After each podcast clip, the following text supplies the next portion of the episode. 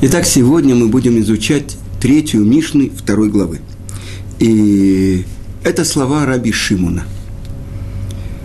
И что же говорит Раби Шимон? И я хочу вас предупредить, что это говорит Раби Шимон Бар Юхай величайший еврейский мудрец, ученик Раби Акивы, через которого мы получили все то, что называется тайная Тора, книга Зор и величайшее открытие э, на которых основано знание, которое человек не может получить, э, просто изучая Тору. Это называется получение, это называется Кабала. Это то, что Муше Рабейну, наш учитель Муше, получил с горы Синай, и то, что получил разрешение раскрыть в мире своим ученикам Рабишима Бар-Йохай. Итак, на какие три части делится Тара? Есть письменная Тара, есть устная Тара и есть тайна. И это вот как раз то, что имеет отношение к этому третьему уровню. И, несомненно, весь Талмуд наполнен высказыванием Раби Шимона. И вот это Мишна, но мы еще об этом поговорим, как э, делится на три части Тара. Да? Итак, что же сказал Раби Шимон?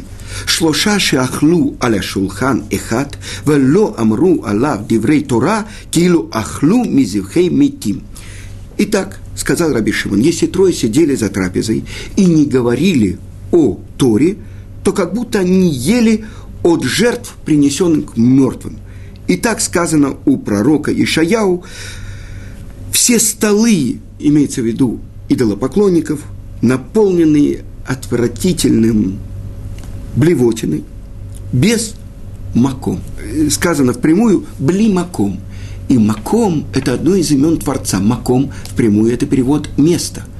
И учат наши мудрецы.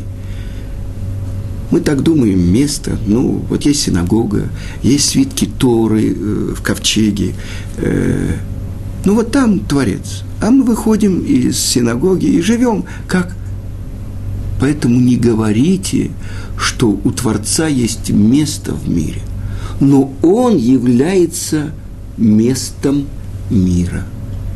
То есть Творец – место мира. И это переворачивает наше представление. Ведь другие народы, вот там, где их капище, там, где их это поклонение, там Творец. Всю неделю буду делать, что хочу, пойду куда-то туда, поставлю свечку, дам какие-то какие деньги, все очистился. Место, то есть мир находится в Творце. А если трое евреев сидели и не говорили во время трапезы слова Торы, то это, ме, это место без места. То есть, как место, где находятся идолопоклонники, которые э, без Творца. И так дальше. אבל שלושה שאכלו על השולחן אחד ואמרו עליו דברי תורה, כאילו אכלו משולחנו של מקום. Баруху. Но трое, которые сидели и говорили во время трапезы слова Торы, как будто они ели перед Творцом. И так написано у пророка Хискияу, «Вейдабер Элай зе шулхан ашер лифнешем». И сказал он мне, вот стол, который перед Творцом. Итак, Первый вопрос, который мы должны задать. Ну а что, когда двое сидят или один сидит? Ведь до этого мы учили, что это не было местом, где собираются насмешники, если нет слов второе. Почему именно трое? И здесь особенная есть вещь. Трое, когда вместе договариваются о трапезе, вместе трапеза – это только э, трапеза с хлебом. Когда они вместе едят – в конце они должны произнести зимун, приглашение, особенное установление, как произносится благословение после еды, когда едят трое. Именно трое. И почему же сказан следующий вопрос? Шлоша шахлу, которые уже ели, которые уже, почему прошедшее время, сидели за трапезой, они сидят. И отсюда учится закон, который э, приводит Шулханарух, что во время еды человеку запрещено говорить. То есть он что-то может ответить, но он не может э, говорить. э, то есть э, много говорить, потому что может попасть еда в его дыхательное горло. И поэтому, когда говорят, после завершения трапезы. Так вот, если они сидели и не, не говорили слова Торы, то как будто они ели перед идолами и ели от э, мертвого. И это то, что э, говорится о жертвоприношениях э, перед идолами, и это сказано в Торе, и прилепились они к Бааль-Пеору и ели от жертв, приносимых мертвым. Потому что идолы называются, глаза есть у них, уши есть у них, рот есть у них, глаза есть у них, но они не видят, уши есть у них, но они не слышат. Поэтому называется идолопоклонство Элохим Ахерим, как бы божества чужие. Объясняет Раши в том же месте. Они чужие для тех, кто им служит. К ним взывают, но они не слышат. К ним приносят, но они не... Вы понимаете? То есть как будто ели перед мертвым. А мы с вами уже говорили, что это такое служение Бальпеору. Когда человек, отправляя свои естественные надобности, это есть служба перед Бальпеором. И один из больших мудрецов предыдущего поколения, он говорил, что все учение Дарвина – это и есть современное поклонение Бальпеору – Потому что если человек произошел от обезьяны, он никому ничего не должен. Он произошел от этой покалеченной обезьяны, он такой умный, кончил два университета, он может вести себя как самое последнее животное. Ешь, пей, завтра умрешь. Обезьяна, вы понимаете? А если мы произошли первого человека, от Адама, которого сотворил Творец, тогда это что-то другое – и поэтому чем дальше мы от произведения рук самого Творца, тем мы ниже на ступень. Здесь же от обезьяны, помните, в советских учебниках было вот эта самая обезьяна, которая начинает постепенно выпрямляться, хватается этот молот, бьет по наковальне, строит светлое будущее, отправляет Гагарина в космос. И в наше время, в 60-х годах, э, говорилось, что Гагарин был в космосе, э, летел по небу и никакого Бога не видел. И какой-то ребенок в школе сказал, только чистые сердцем могут видеть Творца. Хотя много, множество было публикаций, что что-то такое он там видел, и это было причиной того, что он так трагически погиб. Но мы не об этом говорим. Мы говорим о том, что человек, трое, которые сидели, ели и не произносили слова Творца, были маком, без Творца. Потому что едят и пьют. Это вот то, что ешь, пей, завтра умрешь. И не вспоминают того, кто посылает им еду. Ну как, они же сказали, помыли руки, сказали, амоци леха минарец, достающий хлеба из земли. А дальше есть пить, потому что у меня рецепторы на языке хотят вкусное что-то ощутить, у меня желудочный сок выделяется.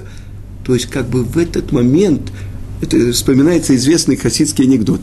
Приходит какой-то человек, ему еду, ставит еду хозяйка и спрашивает, скажите, пожалуйста, а вот вы из такого-то местечка, а вот скажите, такой-то Рэборук э, жив, как у него? Он мертв. Дальше. А тетя Хася, она мертва. А Рэбзел, он умер эта бедная женщина говорит, как умер? Все, я ничего не слышала, все. Когда я ем, для меня все мертво. Вы понимаете, это человек, который ест только чтобы набить свой желудок и только-только чтобы дать пищу своему телу. Но ведь что такое человек? Это то, что написано в Шулхана Рухе. Это удивительное, чудесное творение, когда соединяется душа, которая пришла из самых высших духовных миров, и материальное тело. Тогда вот когда отделяется душа от материального тела, тогда это стол, наполненный блевотиной, как перед идолами, как перед Бальпеор. Бальпеор – это то место, где люди ходят по естественным надобности, когда они это то, что называется, многие люди думают, откуда э, на жаргоне э, лагерном в тюрьме вот это место, где идут опорожняться, называется параша. Потому что афрашот – это выделение. И это, вы понимаете, люди, которые знали язык Торы, и, может быть, когда-то даже учились, вот это был э, в основном воровской жаргон, он может быть на 30-40% наполнен ивритскими корнями. Шмон, что такое? Это э, на воровском жаргоне, это проверка, обыск. Потому что в Шмоны именно в 8 часов в одесской тюрьме проводили обыск. И так далее, и так далее. Шабашка. И, я не буду останавливаться на этом, но мы э, понимаем, почему это еда перед Бальпеором. Идем дальше. А если они после того, как трое именно ели, когда они собрались вместе, не один, не два, а вместе собрались, значит, э, что-то их объединяет. И тогда после этого они говорили слова Торы. Тогда это как будто жертвенник, на котором принесены жертвы, как было в храме. Ведь странная вещь, как приносилась жертва. Часть, например, жертва шлами. Часть ее сжигалась на жертвеннике, часть ее давалась тому, кто ее принес, а часть ее должен был съесть коин. И что же это такое? В этот момент, когда коин ест, э, скажем, э, это часть жертвоприношения. Потому что когда едят в особенной святости, тогда это животное превращается в что? Служение Творцу. И это одна из тайн. Ну что это такое? Почему? И это объясняет Рамбан в начале книги Вайкра. Он говорит, он спорит с великим своим предшественником Рамбамом, Раби Муше бен Маймоном, который говорит, почему евреи получили указание о принесении жертв. Потому что в Египте они приносили жертвы идолам. Сейчас для исправления они приносят жертвы во имя Творца. Ничего подобного. Э, очень остро полемизирует с Рамбамом Рамбан, Раби Муше бен Нахман. И он говорит, посмотри, до всякого Египта первую жертву принес э, э, Адам, Каин, но, э, Ной. Все это было до Египта. И поэтому он объясняет очень важную причину жертвоприношения. Когда в храме приносилась жертва, это на самом деле, когда человек приносит жертву приносит барашка или быка, и он видит, как его режут, как кровь его собирают, брызгают на жертвенник, разделяют эту тушу, берут этот жир, тук, сжигают его. Он понимает, что все это должно было бы быть с ним самим. Грехоочистительная жертва, хатат. И тогда человек – раскаивается. Но обязательно было и возливание вина, и оливкового масла, и даже соль. То есть, что мы видим? Все четыре уровня, из которых состоит мир. То есть, неживая природа, соль, растительный мир – это оливковое масло или вино, и, наконец-то, животный мир, животное – это которое приносится на жертвенник. Но есть еще одна часть. Часть жертвы, которую съедает коин. Это тоже имеет отношение к приношению перед Творцом. И сказано в Талмуде, что был один человек, а такой коин, он был очень большой. Он везде, где оставалось как что-то, он доед... и его прославляет э, Творец. Почему? Он ест не потому, что он голоден, а потому что через это – поднимается жертва. А представьте себе, э, жертвы, во время которых левиты должны были играть на музыкальных инструментах и петь.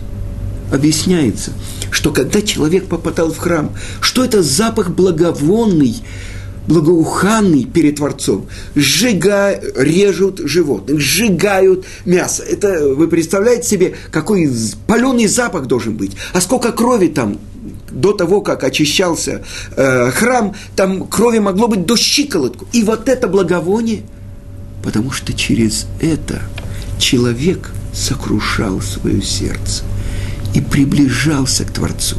Курбан, жертва, лякрив курбан, принести жертву, коров, близость. То есть грехи, которые совершил человек, они отдалили его Творца. Он приходит в храм – и он приближается к Творцу.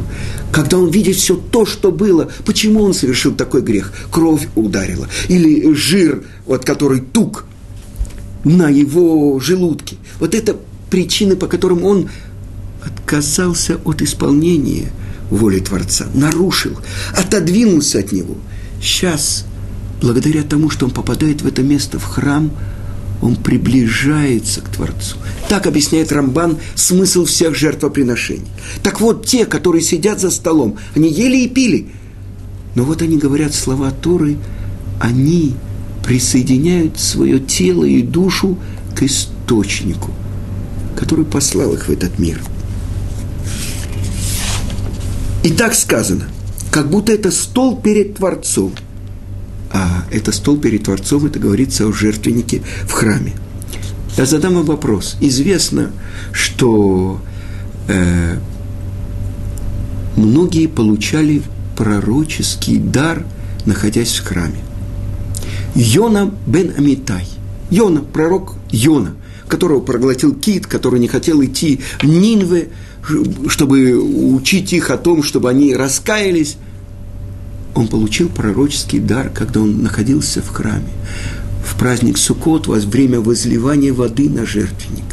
Так вы понимаете, это особенное место. Наши мудрецы говорят, там, где небо и земля целуются, соединяются. Это место храма. По-другому, именно там, на, в ковчеге завета, между двумя крувим, э, двумя, на русском переводится как херувим, керубия, как мальчик, как маленький ребенок, как два, один как девочка, один как мальчик. Вот оттуда слышал голос пророческий Муше. Так вот, на протяжении тысячи лет – было пророчество в еврейском народе. И вот там, когда мы находились в первом храме, где были десять чудес, которые отменяли все законы физического мира, вот там как будто с нами находилась гора Синай. Уже во втором храме не было ни ковчега завета, не было явного присутствия Творца, не было этих чудес, которые были в первом храме. Так вот, это то, что делают люди, которые сейчас, после разрушения храма, они сидят, и сказано, что стол человека, за которым он ест, это как жертвенник перед Творцом. И это то, что говорится. Каков же этот стол? Это стол во время трапезы, на котором произносятся слова Торы – и еще говорили мудрецы, когда существовал храм, жертвенник искупал каждого еврея. А сейчас это стол, на котором, за которым человек ест. Он искупает его. И так мы понимаем слова, то есть мы начали понемногу, по чуть-чуть постигать, что же, чему же учит Раби Шимон Бар-Юхай. Ну, давайте вспомним. Написано так э, в Вавилонском Талмуде, в трактате Брахот, что Раби Шимон бар Юхай говорил, что человек должен постоянно заниматься Торой. И он приводит строчку э, из Йошу бен Нуна, «Вело муж сефер Тора замепиха», чтобы не отошла книга Торы этой от твоих уст – что можно понять буквально? Да, буквально, постоянно. А как же написано «Веасавта деганеха» и собери свой урожай – э, говорит Раби Шимон. Может быть, человек собирает свой урожай, э, он пашет, когда надо пахать, он сеет, когда сеет, он женает, когда надо женать, он провеивает, когда есть ветер. Тара, что будет с ней? Поэтому постоянно он должен только заниматься Тарой. А кто же будет это э, часто люди задают вопрос, а что будет э, со всем народом Израиля? Все будут учить Тору, бу-бу-бу, бу-бу-бу, а кто будет охранять границы, кто будет обрабатывать хлеб? Отвечает на это Раби Шимон.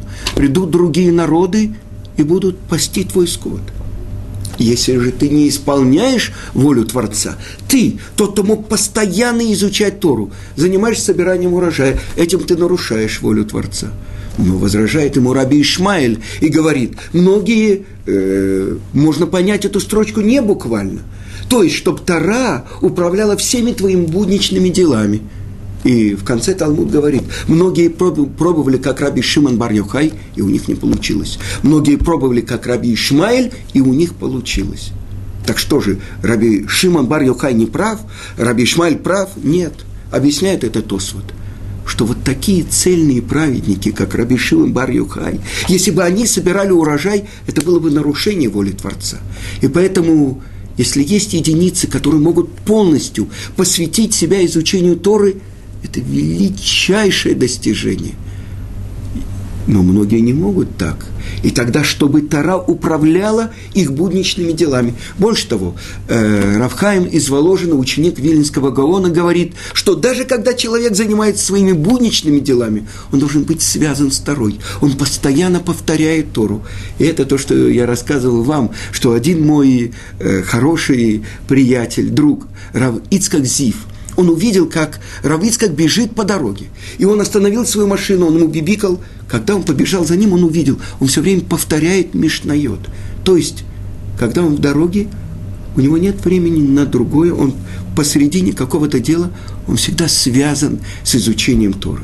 И в качестве примера я хочу вам привести одну историю, которую рассказал э, Хофицкайм. Э, Хофецкаем, вы знаете, это э, Рав Исраиль Мейер из Радина.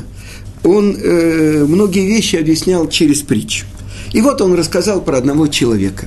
Э, один простой земледелец, э, назовем его Яник, он никогда, он жил в своем маленьком местечке и никогда э, не попадал в большой город. Но однажды он услышал, что есть что-то такое особенное, то, что называется поезд – и он пришел, и он собирал долго деньги, и он добрался до ближайшей железнодорожной станции и подошел к кассе. И вот он сказал, мне надо поехать в Краков. И спросил его кассир, в каком классе вы хотите ехать? Он говорит, не знаю. В первом классе? Он сказал, хорошо. И э, он выложил всю сумму, которую необходимо, и вошел в поезд – но он не знал, э, куда идти, э, где там, какой класс. Он вошел в поезд и достал из кармана монеты, взял билет, и вдруг раздался пронзительный гудок, и, значит, он настолько был зачарован вот этим железным конем, поездом. И он зашел в поезд, и после, через какое-то время, через несколько минут, раздался еще гудок, и поезд тронулся сердце этого Яника билось такт со стуком колес. Поезд мчался все быстрее и быстрее. За окном мелькали поля, луга, овраги. Он сидел, прижавшись к окну лицом, и испытывал величайшее наслаждение от каждого проносящегося мгновения. Но внезапно открылась дверь, и вошел в вагон кондуктор. «Приготовьте ваши билеты», – громко объявил он – он, э, этот Яник, озабоченно оглянулся. Все э, пассажиры шарили по карманам и доставали билеты. К своему ужасу он увидел, что все пассажиры держат в руках синий билет, в то, время, в то время, когда у него был билет белый.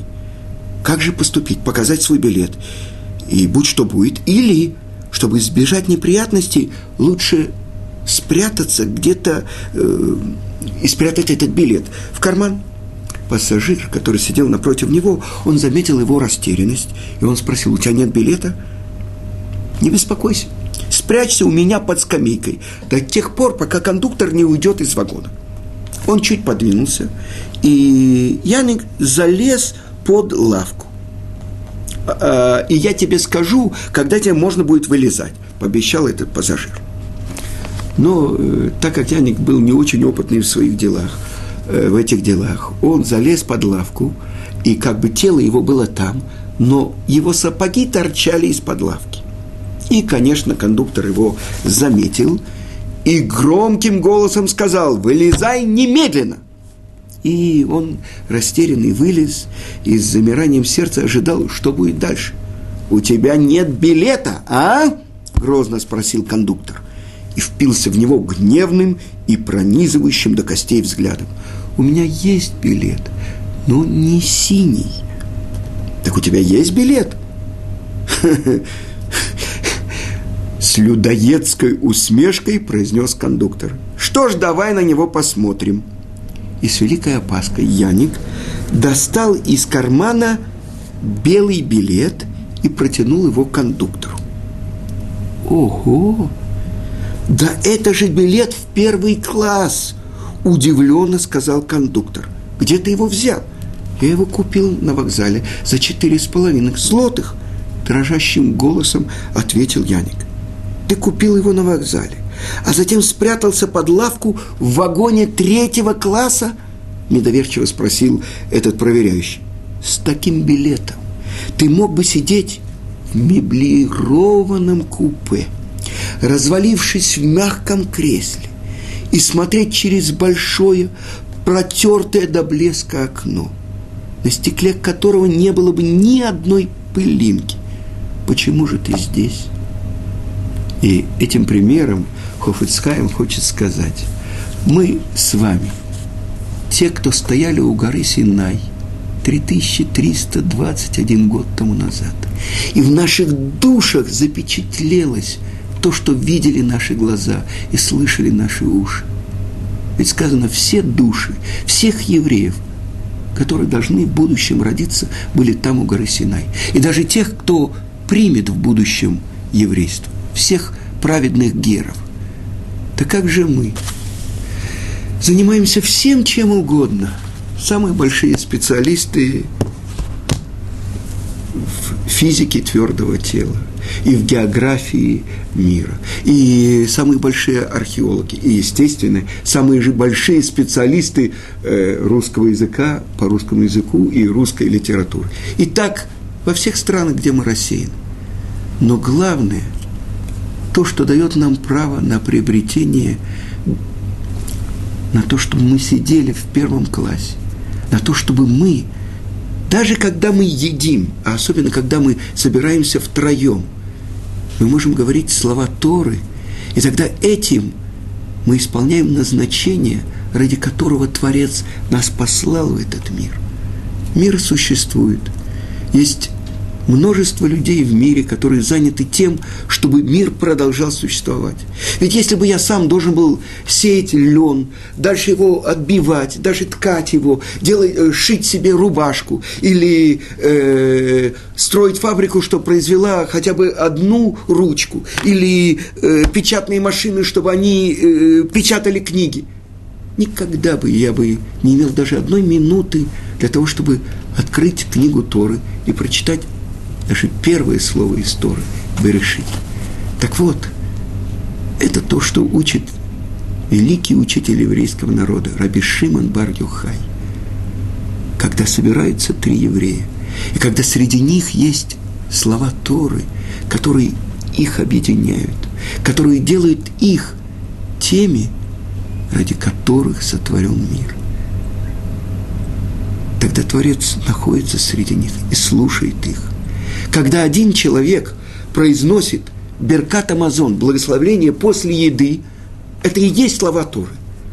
Но когда собираются втроем, обязательно в конце трапезы они должны, чтобы были произнесены эти слова Торы, которые поднимают всю эту трапезу и превращают ее в трапезу перед Творцом, в жертвенник перед Творцом.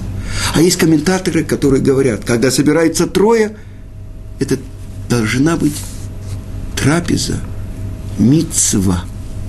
Это на, во время трапезы, после совершения обрезания, свадьбы, э, завершения трактата. Это называется саудат мицва. Так вот, человек, который обдуманно живет в мире, который помнит, что у него билет в первый класс – он не будет залезать под лавку в третьем классе. На этом я завершаю. Всего хорошего. До следующего урока.